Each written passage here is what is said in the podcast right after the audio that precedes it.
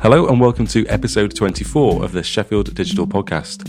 I'm Ian Broom and I'm joined by directors Mel Kanarek and Chris Diamond. Chris is here. Hello. And Mel is elsewhere. Hello from Derbyshire. Um, we are going to talk later on about all the usual stuff, comings and goings in uh, Sheffield's digital sector, news and events. Uh, but first, you're about to hear um, an interview that me and Chris are going to do very shortly uh, with Iain Simons, director of the National Video Game Museum, which uh, by the time you hear this will have officially launched. It's launching today, which is Friday the 23rd. Yep. Um, so, um, so enjoy that now. Hi, Ian. Chris, hello mate, how are you? I'm very well. Um, Excellent. So we find ourselves in a corner of this Yes. huge space. We call uh, this the quiet corner. Yeah.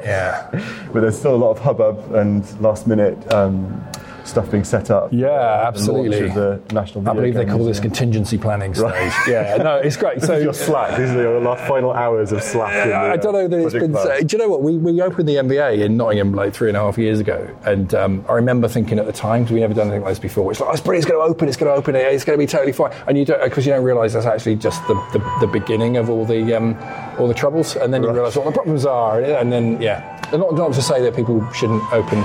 Museums. I'm not trying to give anyone career advice, but um, Right, right. But yeah, Yes, it's, yeah. it's a it's that sense of um, There's a lot of moving here, parts. Knowing what we know now from uh, from Nottingham, this and, and, you know, and you'll see it tonight, and you'll see it over the next few months. This is kind of by design a lot less bolted down, so a lot more adaptive. Okay. we're not. Uh, Making so many assumptions, I think. Yeah. Um, is a very, very different space about what the thing should be. Yeah. So yeah, it's far, far more adaptive, far more kind of So you, modular. you can change the so. flow of people in it. You Yeah. can swap things out if Yeah, it's yeah, not working completely. or yeah, really, really, yeah, very much so. So we want it to be um, surprising. Uh, we want it to change. We want it to adapt to feedback and what people think of stuff.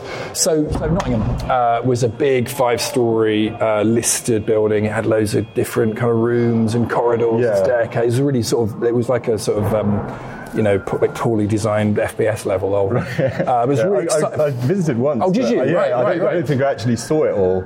I think I just went to a couple of levels. And it's easy to get lost in, right? And, and we were really seduced by that, and we loved that. Um, and um, but it's a nightmare to try and run Right. um, for, for what are now really obvious reasons, right? Because Yeah. it's loads of twisty, turny rooms and staircases and all those sorts of things. So, um, so this is completely different. This is the same. it's almost the exact opposite, It's isn't it? literally- it's a single massive floor. yeah, And absolutely. a direct entrance from the street level Yeah. straight into the space. Yeah, it's fantastic. I mean, it's, it's a completely different space, but a brilliant space, and it affords us the opportunity to play around um, kind of with the audience stuff we just couldn't do in Nottingham. So things like sort of horizons, right, and being able to reveal bigger expanses, but not really doing that now. We've been able to play with that sort of Yeah. stuff. So Nottingham, no one room is bigger than really like two. Two or three living rooms put together. You Yeah. know, it was great. It was a yeah. different sort of feel, but this is completely different. So we really want to exploit that. So, uh, so the prefab stuff which isn't here yet, um, which we'll be making up all the game stations by Wednesday, um, when that stuff's here from kind of off-site, um, is all designed to be configurable, and then kind of false walls can come up and down and all that. Then that kind of approach of being as a, yeah as adaptable and surprising and changeable uh, space as possible. Right. Because the truth is, you don't until you've got 300 people stood in a room. You know, you can have a best guess about what the flow is going to be, but you, Yeah. you know. No, that's You know? right. It's hard to model. No, you don't. Um, so, so being able to adapt that as we you know, as we grow is. Is, is this time much more baked into what it is than it probably was in 90? So, so what can people expect then from the museum? What, what can what can they expect to see when they come? what are we trying to do? Um, well, I'll tell you what we're, trying, what we're trying to do, and then I'll tell you what people can expect to see, because they're, the same thing, but I think it's probably useful to talk a bit about our, like, why we're bothering, really. Yeah. Um, and um, so, so as a museum, and we've just, we can talk about the sort of name change that's helpful, um, and, the museum Yes. accreditation stuff that we're kind of working on at, at the moment for it. Um, Right.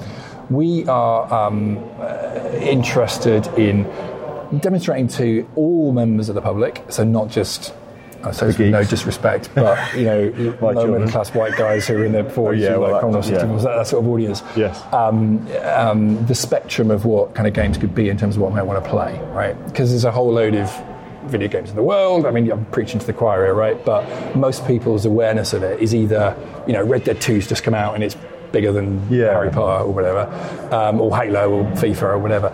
Um, and there's a massive, massive spectrum of interesting, diverse, weird, exciting work um, Yeah. that people don't get to see, right? Because that, that it, it, it's not like, that- how could they? You've Yeah. got to really look under the right rocks to kind of find that stuff. So part of what we're trying to do is. Um, crit- like critically evangelize. So we're not trying to apologize for video games, but we are trying to show why they're interesting and to different audiences, things they might do, uh, things they might play. The other kind of really important part of what we do uh, and want to do um, more, which came um, from starting the arcade in Nottingham, but from what we did at a festival called GameCity, which Yeah. started in Nottingham in 2006, came out of that, was this idea that everyone can kind of make games as well. So the um, the kind of literacies. So you don't say to the public, right? It's just of cultural studies, the Yes. like, you never say this out loud. Yeah. But people's ability to talk about games, Yeah. right? Like critically and just talk about them and kind of reflect them within like people who kind of like games, like each other, but also um, kind of families talking about this stuff too, Mm-hmm. um, is really absent. So, uh, you know, uh, you're a parent. We spoke about this before. You know, we've got kids who can invest apparently uh, like impossible amounts of time um, in Fortnite or Pokemon or whatever it might be. But often parents are kind of on the back foot of what that means. Yeah. What I don't mean by that is like how do you stop them playing and let's make sure they don't get epilepsy and you know uh, how do we stop them being sociopaths? But it's not, But, like, not- there's no, it shouldn't be an automatic assumption that it is unhealthy you totally. And, what, and, and like, what do you do with it, right? Yeah. So, a lot of the broader industries, um, you know, sort of um, discourse about that has been um, around, you know, kind of protection.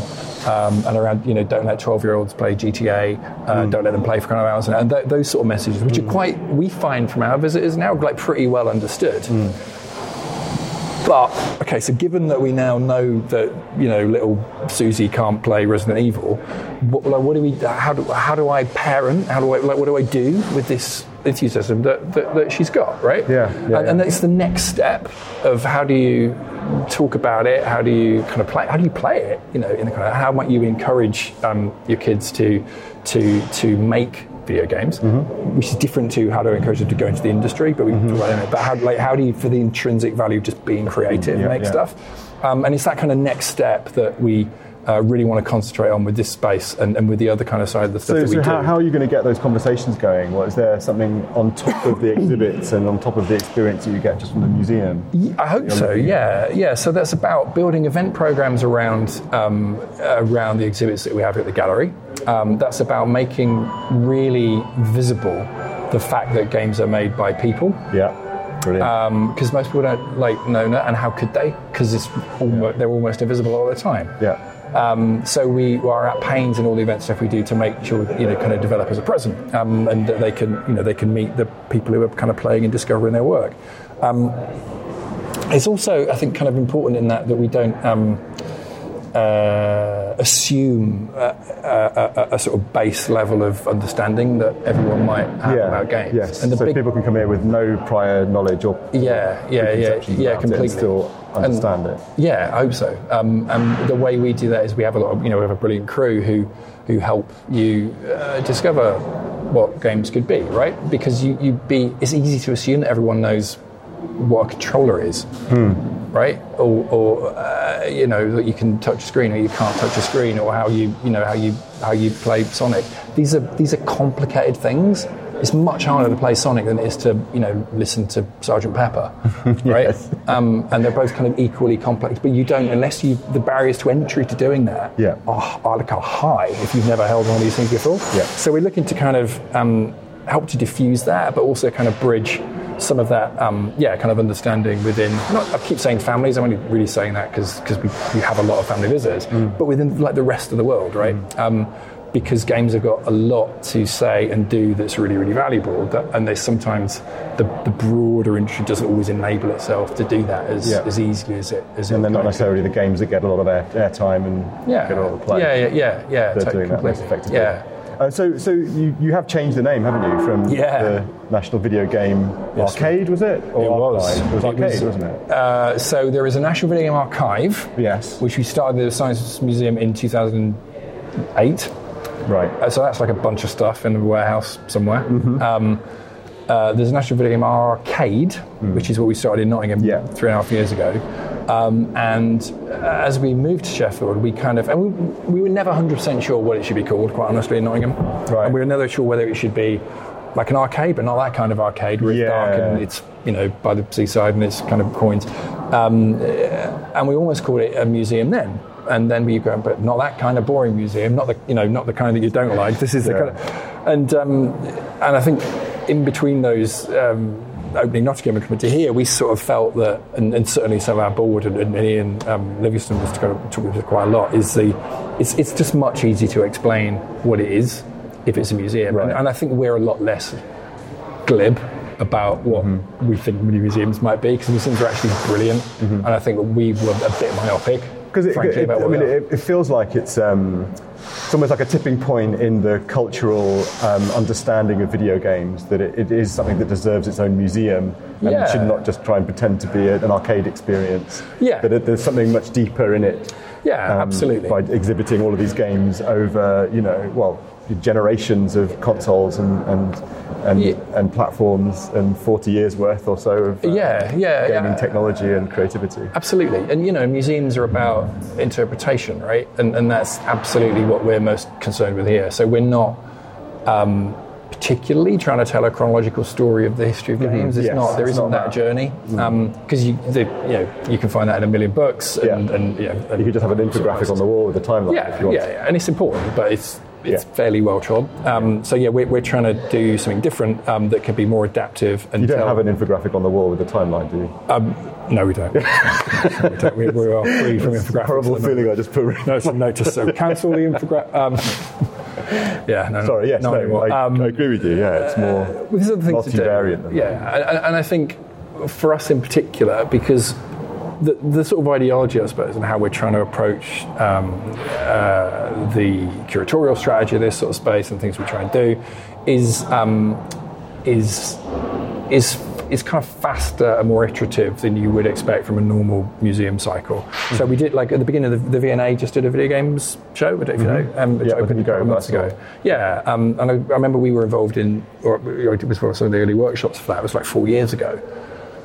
Um, and you realise they're in a brilliant position because they're the V&A, right? And there's V&A ness uh, and the things that they have to do with games mm-hmm. that they do fantastically. And I think when we opened Nottingham originally, we thought that we were, you know, kind of trying to trying to be trying to do the sorts of things that a museum should do and have mm. like you know kind of portfolio sort of brochures when we would do an exhibition every six months what that would be. Mm-hmm. And, and then you sort of realize spending a bit of time with the with the, with the V&A um, folks um, that like the kind of pressure and the resource that you need to deliver that kind of experience like just far outstrips stuff we could do.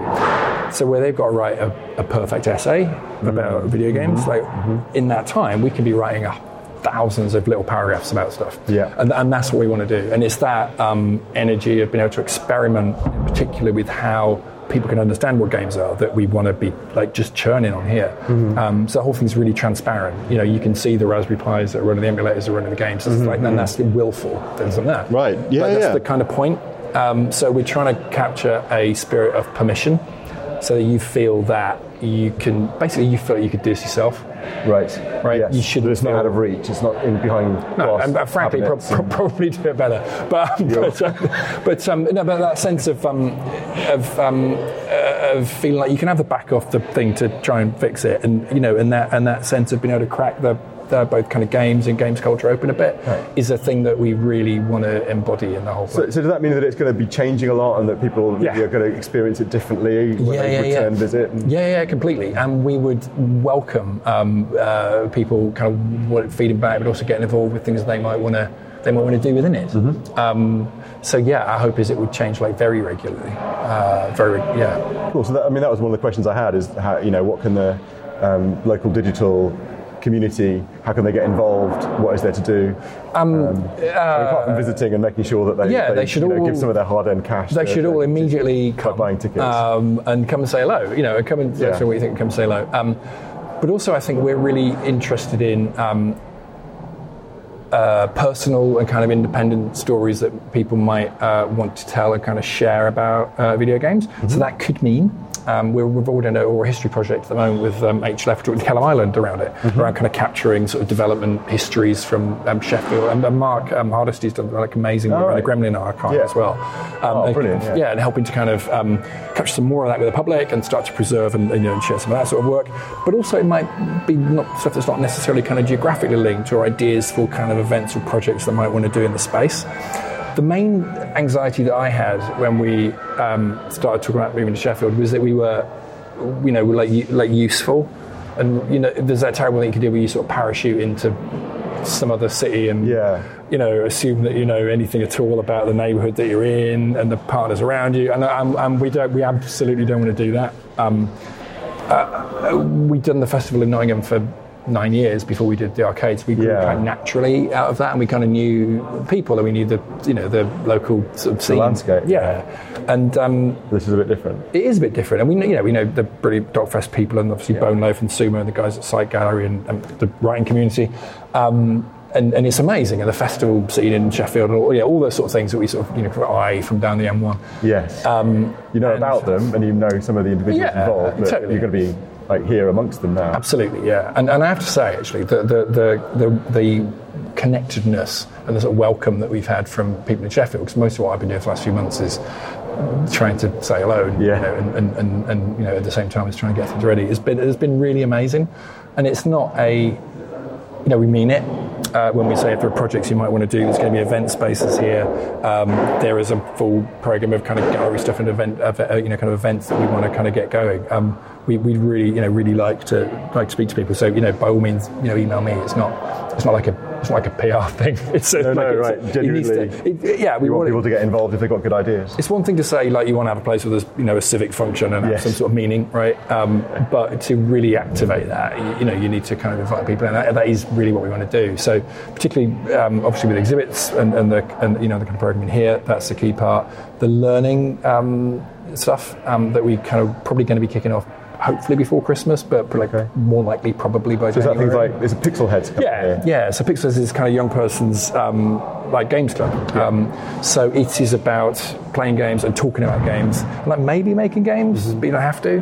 So it kind of sits alongside Code Club as a sort of more, I suppose, sort of humanities lensed way of. Yeah. Again, we'd never say that out loud, but um, uh, way of talking about stuff. Yeah, but do you know what I mean? It's Yes, I do. There's a thing about the STEM, the, no, the next gen report and the STEM agenda, and people learn how to code. That's really important. Yeah. It's really important for future workforce.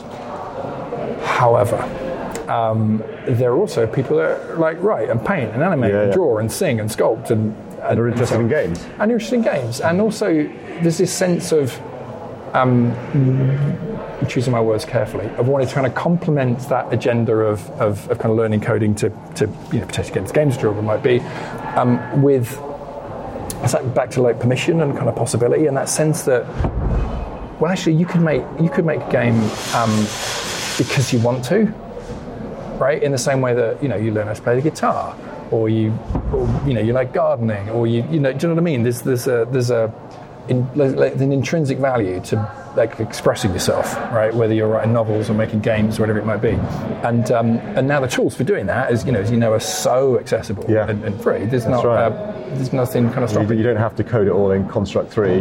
Right. You can, there's lots of Yeah, yeah, more immediate ways of seeing a result. absolutely. I mean, So- not that Construct 3 is great, don't get me wrong. Yeah, yeah, but it is, you know, you, you, it's, it's proper coding. Totally, and it doesn't need to be. Yeah, and you can kind of choose your tool, and and it feels like games are at that sort of point that you know VHS camcorders were in the 80s, Yeah. where you know Quentin and Tarantino gets one of those for Christmas and learns how to make films, and that's how you get different voices making different kinds of games. Yeah, yeah. and it's not you know people like me. Yes. that, um, next generation just mirrored in. yeah, and, and like diversity is something that is also equivalent to just not like not boring. Mm-hmm. Um, so diversity in terms of content in particular, just different people making different stuff.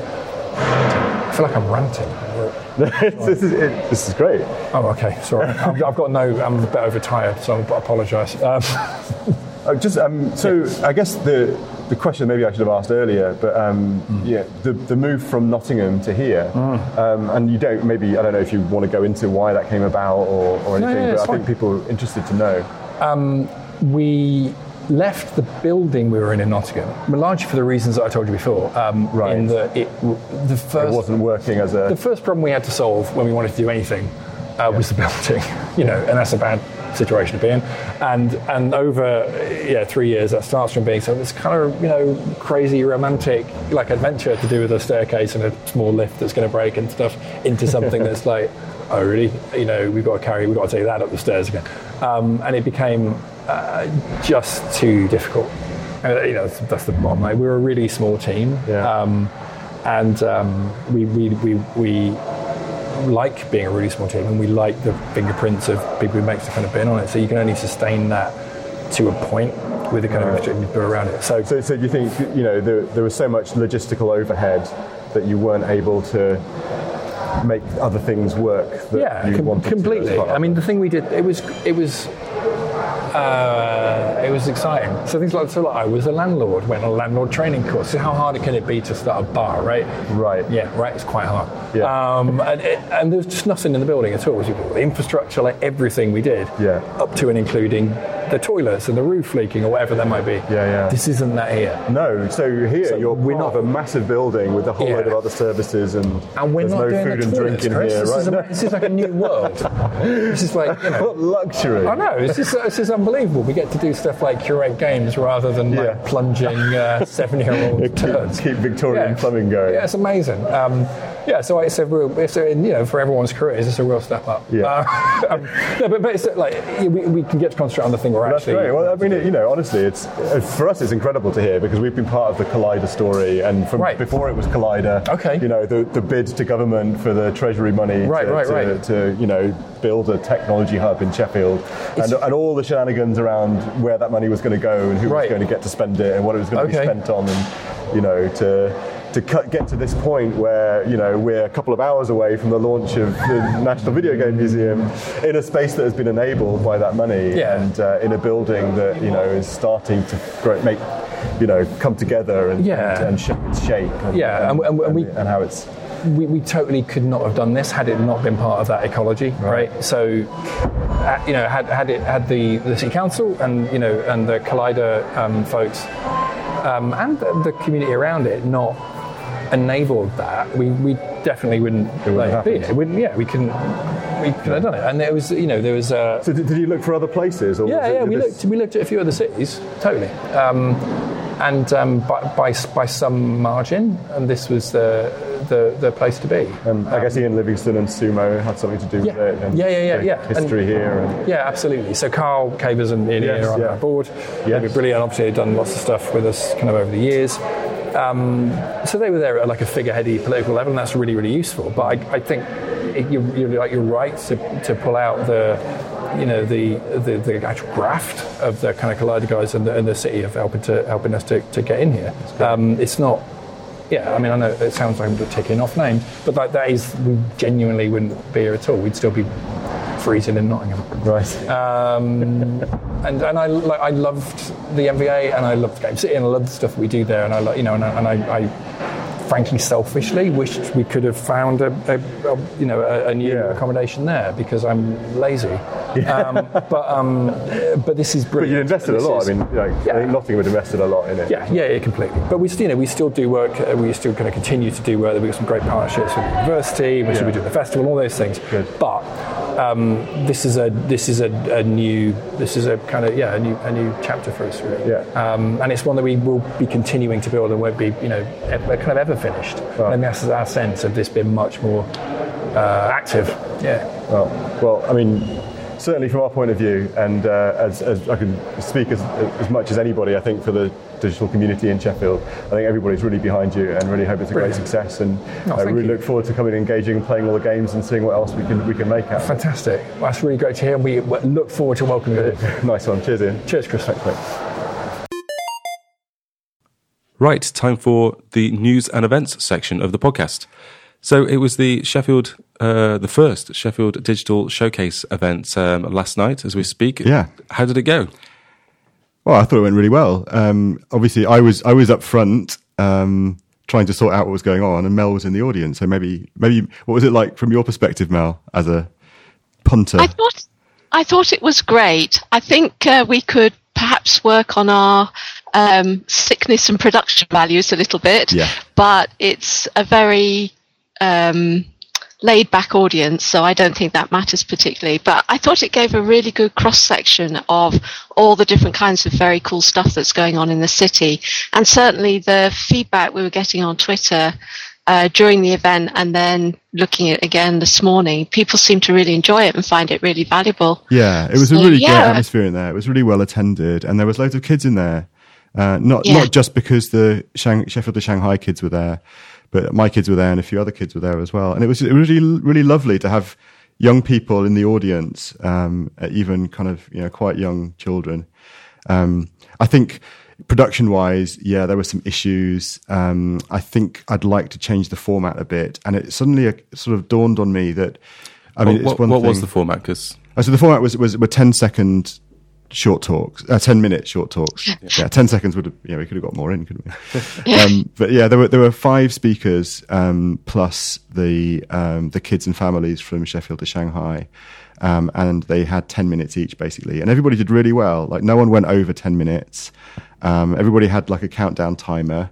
Um, some of it was a little, they were a little bit stressed and, and speeding up to try and get finished. Um, but there were problems with the sound and um, the guys from Boneloaf, their laptop. Uh, I think James said he dropped his laptop, and I think the audio just went, and so it couldn't connect to the screen properly. Um, so there are there are kind of issues around that, um, and I, I think uh, I think there's a kind of there's more translation that needs to be done because I think we need to to, to kind of pitch it at at a at a much more lay audience and. Um, what's been really interesting to me is the amount of interest there's been from outside the, you know, the the tech community um, and the rest of the city about about this because I think some of these stories have gained some traction and there's been quite a bit on social. And then um, you know I was asked to go on the radio yesterday morning um, on the um, Toby Foster breakfast show and I got uh, contacted by um, a journalist from the student union at the university and did a piece for them. Um, so I think there was a much broader interest, and it was re- a really good opportunity to start to talk to the rest of the city about the opportunities that exist in the tech sector and what's going Yeah. on in it. So And that's what I think showcase should actually be. It's not so much the digital sector talking to ourselves, right. but the digital sector saying, hey, you know, rest of the city, rest of the region, here's a way for you to come and get a really good taster of the sorts of things that people are working on and uh, the cool things that people are doing. And I think if we pitch it at that level, if people want the really techie stuff, there's all of the meetups The that go on that's right. anyway Mm. and you know we can signpost people to those but just just to give everybody else out there a real sense of what this industry is about and why we keep saying that it's a really growing thriving thing and it's important for the regional economy then a showcase like that is absolutely the way to do it. There definitely seem to be um, more of a buzz about it beforehand. People were interested, and even just anecdotally, I've had people ask me. I guess I am a person that they might ask, as I'm sort of you know involved with Sheffield Digital, but they've never asked about any other events. so, um, and and so there has there, there there is I think there is definitely um, a sense that this type of thing where we're just showing stuff that people are doing, that showcase element of it, seems to have um, the right appeal. I, yeah, I, I think I think you need some big draws. I think in all of these events, I mean, a bit like you know when I used to run TEDx, you need you need one or two big draws, and and I think um, Joi Polloi's work on the Circle is a big draw because people and people know about it. Um, uh, and similar with with Boneloaf. I mean, Gang Beasts. If you if you you're into games, you know you probably know Gang Beasts. Um, you know, they're, they're, things that people maybe knew about and and you know knew of, but never suspected that Sheffield had anything to do with those with those things. And I think Yeah. that revelation is a is a really big draw for people, and why journalists and and other non tech people are interested in it. Um, so if, if we can find stories like that every time we do one, I think we'll we'll be quits in. Yeah, and I don't think there's any shortage of stories like that either. It's not like there's just one or two. I think there are so many things going on hmm. that lots of people will either have heard of and not realized it's made in Sheffield or won't have heard of, but it really, you know, hmm. resonates with them or relates to them in some way. So I think we should be digging those things out as well. Yeah, I agree. I, I yeah, I, I, think I think we there's still a job for us to do in translating those stories sometimes, mm. and I think mm. that's one thing I've one thing that's been really exciting this week, and one thing that I've started to realise. You know, not as, if I, not as if I didn't know before, but actually our role as translating what goes on in the tech sector and what technology is about to everyone else is a really important thing. And actually, after three and a half years of doing this, we're not actually we're not bad at it. You know, you know we we've got some chops when it comes to talking about this in public. Um, finally, yeah. maybe. I think that that's a really good observation. I think it fits in when we talk about connect, represent, promote. It's the promote bit, isn't it? It's it's getting outside of our community and talking to the rest of the world, mm. whether that's you know the the rest of the city and the region, or whether it's talking us up to the rest of the country, um, and and the rest of the world even. So yeah, I think I think we're getting better at it all the time, and and it's something we can carry on working on. Mm-hmm. Great. Okay. Well, look forward to the next one. Is there is there is there anything in the diary? Uh, well, um, we we want to do another one. I mean, uh, that, that's the other question: is how good I've, just, an event. I've said that now, so yeah. Well, I've been telling everybody we want to do them quarterly. Um, yeah. But um, I, you know, the other question is whether it was a success as far as um, the guys at the at the um, workstation and uh, Sheffield Tech Parks are concerned, and, and, I think it was. So I think um, if we can take over a platform event regularly and do and do a showcase, yeah, um, I think it would be really good. So there's yeah. conversations to have with Tom and Cara, mm. but I, th- I think uh, we got off to a good start. And um, that was uh, the showcase wasn't the only um, event uh, this week uh, that we want to talk about. We've kind of tracked the podcast has kind of tracked the formation of the Sheffield Women in Tech event. Would you say this event was kind of the first proper formal meetup style event, the one that we had to, that we had this week? Yes, right? it was. I mean, the, yeah, definitely. The previous events we've had have been more let's get together and talk about what we'd like Chefwit to be, and also to find the people who are interested in helping to make things happen and get get involved, sort of on a, I guess, operational side of things. So this was our first meetup format where we had three speakers and the, the usual show up, have some drinks and nibbles, have some chats, sit down, listen to some speakers, and then do some more networking. And it was fantastic. We had a full house. Um, Sheffield Tech Parks let us use their meeting room, and there were at least 40 people there. There were sort of people standing at the back and sitting around the edges. And um, we had a talk from Shayla Ali, who told us about her um, her journey towards building a career for herself in digital as a freelancer who she does social media stuff uh, she does blogging. She's a really avid traveler and she has this amazing travel blog. Um, and she's also a drone pilot. So she talked to us all about that. And then um, tanya fish from Pimoroni gave us a really inspirational you know, you can do it, uh, face up to the things you're afraid of, learn to say yes to things, know when to say no type um, presentation, which everyone really enjoyed. And then we had some uh, students from the University of Sheffield who are involved in running Code First Girls, who came to talk to us about Code First Girls and also uh, going to hackathons, and they gave a really good, really polished presentation. Um, and that always makes me really pleased to see when we get students coming and, and talking. And I actually went to Code First Girls earlier in the week just to give that group a little bit of a talk about what's going on in Sheffield in the digital scene. So I had to meet them all, had an opportunity to meet them all then, and they were a really motivated, really enthusiastic bunch of young women. So that made my heart glad as well. So Chefwit was fantastic. Um, we're we're hoping to do formal meetup events every two months, and then in between we have an informal get together called Tech Tea, and the next one is on the 12th of December.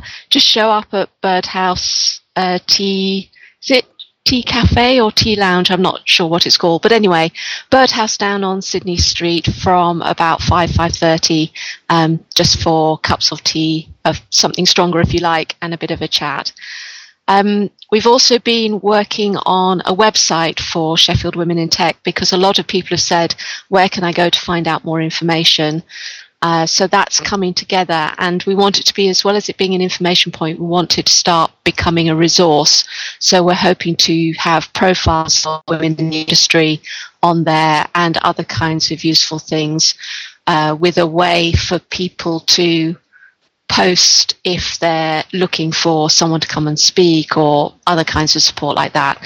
So Sheffield Women in Tech is going really well, and I'm, I feel really good about that. It's great to see it thriving now. Fantastic. Um, great. Well, we've had um, some uh, Sheffield Digital news uh, earlier this week, right at the start of the week, and that's that we have our, our second enterprise level member. What more can we tell people about that? So that's um, Egress uh, Software Technologies, who are a cybersecurity company.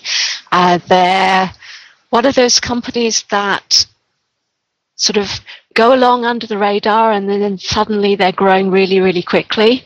And as I understand it, they're currently about 90 people and looking to get up to 120. They're in, they were originally founded in Barnsley, but now they're in Electric Works here in Sheffield and um, hoping to move into is it Acero or Acero, Chris? you know what I think. I think we talked about this last week, didn't we?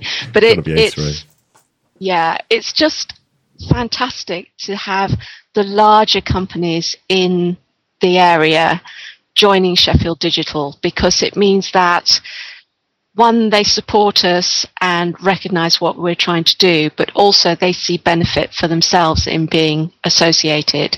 So if you're one of those large companies out there, and I won't name you, but you're not yet members, please have a conversation with me about how we get you on board because your support really helps show that we matter in Sheffield. Um, oh, and I also wanted to mention that Egress have also been supporting Sheffield Women in Tech, which is just excellent.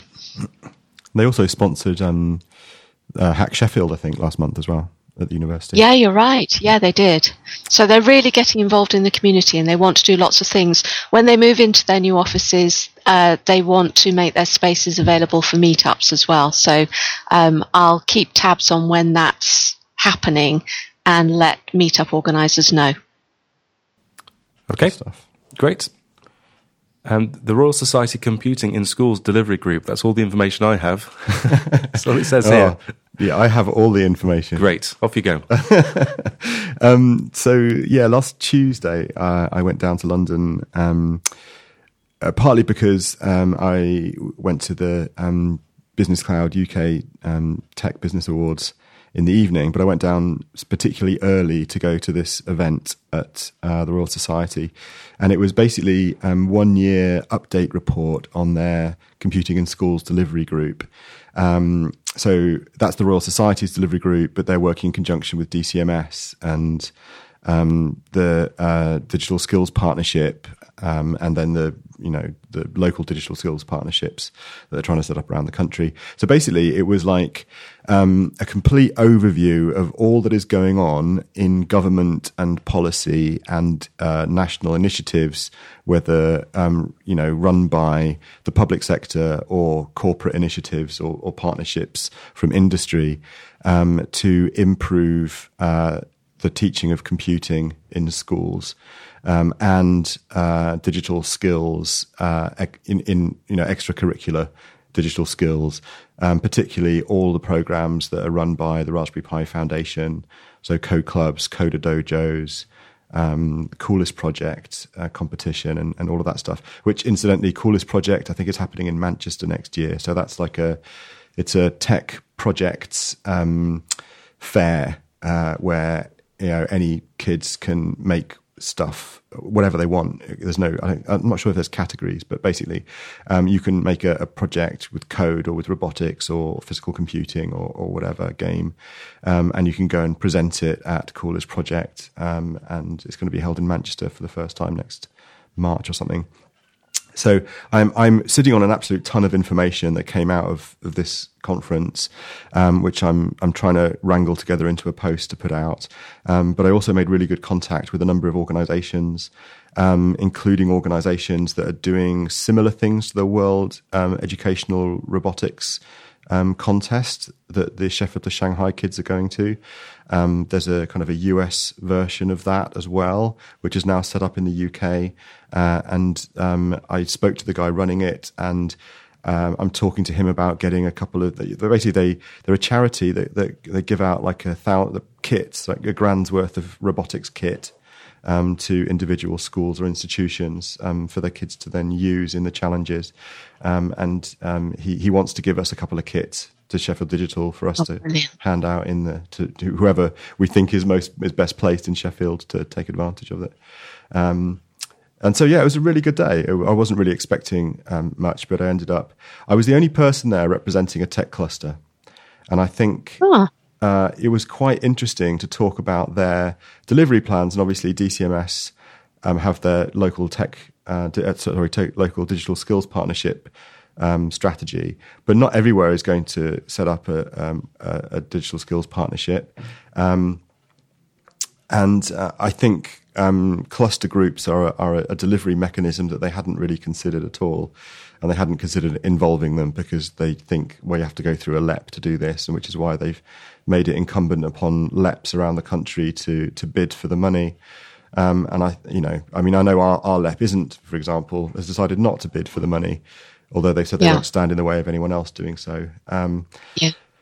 Uh, but I, I, think for a lot of these programs, because um, you know they the corporate and industry involvement tends to come from the big corporate. So BT were there, and Microsoft were there, and Cisco were there, and ARM were there, and you know, and uh, Morgan Stanley were there. You know, um, but really, the point I was making was, well, eighty percent of of businesses are SMEs and smaller.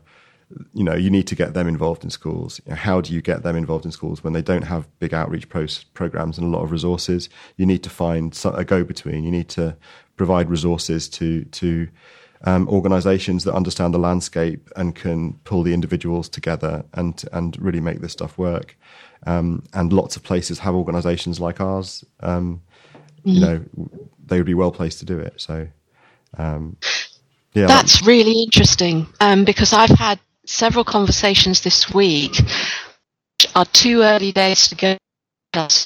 They're very much around how how to leverage the connections and community links that we've got to make some good stuff happen in the city. It's like organizations and institutions are starting to realize that they can't do it themselves and they can't do it through the normal frameworks. Mm-hmm. But oh, look, there is this organization right there in the heart of the city that has got that connectivity already and has also got I don't know, dare I say it, but it, but it's trusted by businesses as well. Has mm. has you know has the support of businesses. So if they know if we're going to go out and ask them, will you do this or will you get involved in this, that it'll be something worth doing. Mm-hmm. And I'm hoping that you know by uh, you know next when next year starts, there might be some really interesting stuff that we can partner in um, that will start to really address some of these skills and schools and, and all those sorts of issues. So it feels like the tide is turning on that one finally, mm. which is really encouraging. Yeah, again, I think I think this stuff takes some time to unlock. I mean, I've got a lot of information from, uh, you know, from the Royal Society event, um, and I've had good conversations. But it, it would take time for us to go through that information and, and, figure out exactly what our offer would be, and you know where where we'd propose, um, you know, feeding into their process and drawing down resources, and from where. Yeah, yeah. Uh, or, or whether we decide to you know to side with DCMS and launch an independent bid for um, a local digital skills partnership coordinator, which obviously yeah. is also yeah. on the table yeah, I think that that's a much bigger conversation. um, Chris, anyway, it was good fun. In, in, the evening, that's that very same day, you, you had the opportunity, the nerve-wracking experience of opening an envelope in public. Surprisingly nerve-wracking. yeah, I was a, a, judge for the um, the uh, Business Cloud um, UK Tech Business um, of the Year awards uh, in a you know swanky awards um, dinner at Marble Arch on Tuesday night. Um, and I know you're going to ask me like who won and all that kind of stuff. And I, honestly, I can't. There was 19 categories. Um, wow. Uh, and do you remember who was on your envelope? Uh, yeah, roughly. I, I, I remember the categories that I I was right at the end of the night, right? So you know, you'd think you know it was incumbent on me to stay sober until I had to stand up in front of everybody and, and read out who the. Uh, it's very much like the Oscars when they saved De Niro to for the sort of more important all that kind of thing. Yeah, you know, so mine were the apart apart from the Lifetime Achievement Award, which was the the very last one. Um, mine were the two penultimate ones. Can you have can you have two penultimate ones? We, we can penultimate today. and whatever the penultimate of penultimate is. Um, uh, yeah, so I was handing out. I was, I was really pleased actually because I, I, was handing out um, agency of the year and uh, young entrepreneur of the year, mm. um, which were nice awards to, to hand out. Um, but also, uh, a couple of the judges um, weren't able to make it on the day, which um, meant that we were that there were fewer judges but the same amount of wine on our table. Uh, so it was uh, it was very good fun. I, I, enjoyed it immensely, and it was um, it was really good because it was a good opportunity to make a lot of contact as well. Um, Business Cloud are based in Manchester, so one of the things that I really liked about it was um, that there was a definite northern flavour to the whole to the proceedings, but also to the nominees um, and and the winners. Unfortunately, there was no there weren't any companies from Sheffield in the mix um, in the end. Um, Is that lack of entries, or I think so. I think it was a quite of a hard sell because um, the the awards are, are, kind of different to most awards um, because they they charge it's a hundred pounds to enter in the first place, um, and and then you know the nominated companies have to pay for the to go to the dinner as well. Um, but it, it's really worth it. And the, the, the, companies that, that won, even the companies that were nominated, you know, there was, it's a great thing to have. It's, you know, it's, but it's the first year that Business Cloud have, have run these awards. Um, so they've got no track record. People are unwilling to fork out a hundred quid, you know, to enter and kind of an unknown um, awards thing. Um, but actually, you know, on, on, the whole, it got it's got a lot of press. Um, it was very well attended. Um, it was and it was good. You, you, kind of felt like you were part of a community um, uh, of whom you know a lot of people have come down from Liverpool and Manchester and Leeds, and um, you know I think the only Sheffield connection was possibly Epos now, um, who are they're really yeah. a Norwich company, but they've they've set up here in Sheffield this summer. Um, but yeah, it was it was really good. Great.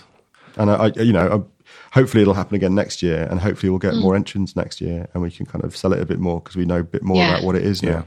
Um, yeah. But also, it was good to talk to the guys at, at, Business Cloud, and they're very keen for us to get more stories out of Sheffield and into their publication as well. So. Okay. And uh, Mel, you were a, a, judge at Startup Weekend. We're judging everybody at the moment. Judging season, yeah. Yeah, I was really thrilled to be asked to go and um, hear the presentations from the, the teams at Startup Weekend. I'm, just, I'm really pleased that Startup Weekend is still happening. Um, it's moved from the University of Sheffield to Sheffield Hallam. And the thing that people need to know is that Startup Weekend is run by volunteers. Um, and so and then you know the a university supports it and provides a venue and that kind of thing so if you think it's a good thing and you want to get involved in organizing the next one let me know and i can put you in touch with them because i think it's really really important that we have it in sheffield and there's always such interesting ideas for for businesses um, so we had uh, I think there were five teams in all, and it was everything from, you know, people doing stuff with big data through to, um, you know, tech and mental health.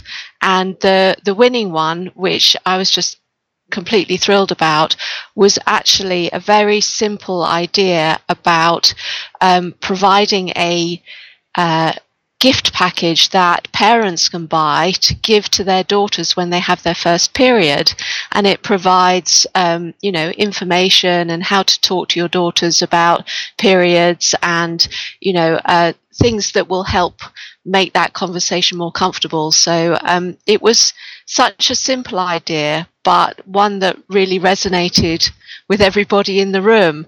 And um, I was pleased to see that the team was a woman and four men, and that the men were as much behind the concept as the woman was. Um, and you know, they were going to set it up online and it had lots of potential to expand and, and become other things as well. So it was a great evening. Um, I want to congratulate everybody who took part because I know how hard work Startup Weekend is, having been there myself. Um, and I thought the presentations this time were particularly professional. I don't know if they they got some special coaching or something, but all of the presentations were really good. So it was a very uh, rewarding way to spend a Sunday evening. Great, sounds fantastic. Next, we have the Northern Connected City at uh, University of Sheffield. Who can tell me about that? Yeah, so this is something I went to um, on Wednesday night.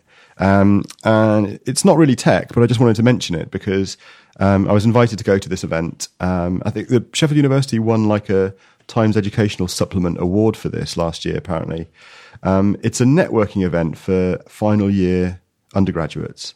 So to give undergraduates um, confidence to go out into the world of work, um, it's like a mock networking event where they get a whole load of successful alumni um, together with a, a load of um, final year students. It was um, arts and humanities students um, on Wednesday, and do a, a, networking evening for them. So they get practice for you know having a wine in one hand and and you know making chit chat and, and soon pick it to, up. Yeah, um, so it's a really good idea, and I was really tired, and I wasn't really that up for going. Um, but actually, it was it was much more interesting and valuable than I I expected it to be. Um, partly because it was an opportunity to talk about the tech industry to a load of arts and humanities students um, who um, were thrilled to talk about what opportunities there are in the tech industry for people that don't have computer science or technology mm. background. Um, and lots of people are interested in this stuff. And um, we you know we've said many times that we you know that the industry needs to open up to, to more more people and and you know more kind you know God knows we've got a shortfall of people getting engaged um, in tech. And part part of that is because people think that you have to have a technology background in order to to be involved in the industry at all, and and that's not the case because there's all sorts of you know from sales and account management to planning and product management and and everything else. There's there's there are all sorts of other you know just uh, other backgrounds that are that you know and non-technical kinds of role. Um, anyone leaving university now is going to be considerably more tech aware than uh, well, someone like than I than even yes. when I was 20, 20 years ago. Mm. I mean, it's a completely different. Yeah, but I think I think there's still this awareness, and certainly talking to the students on Wednesday, there's a, there's this awareness that yeah, they know how to use the technology, but mm. you know that doesn't say anything about how you actually make it. They have no idea what's going on underneath it, and but they assume it's incredibly complicated and it's something that other people do, and, and they've missed they've missed the opportunity to get involved in any of that stuff. Um, uh, and so it was it was a really good opportunity, especially to talk to a lot of young women about about get, getting involved in it, and um, you know, getting you know, you could see the light bulb kind of going on when you start talking about the fact that a lot of a lot of this is about psychology and that you know how yeah. to make stuff is just one side of the coin and what to make is the other and deciding what to make or finding out discovering or co-designing what to make with communities of people doing service design and uh, and those kind of things and and and the fact that we're you know huge numbers of people short in the industry um, you know uh, you know really started opening some some minds, I think. Um, and so I, I, mentioned Chefwit several times and said, look, if you want to find out what it's like to be a woman and work in the, in the industry or, or, or, talk to other women in the industry who maybe don't have technical backgrounds, um, then Chefwit is a good place to go.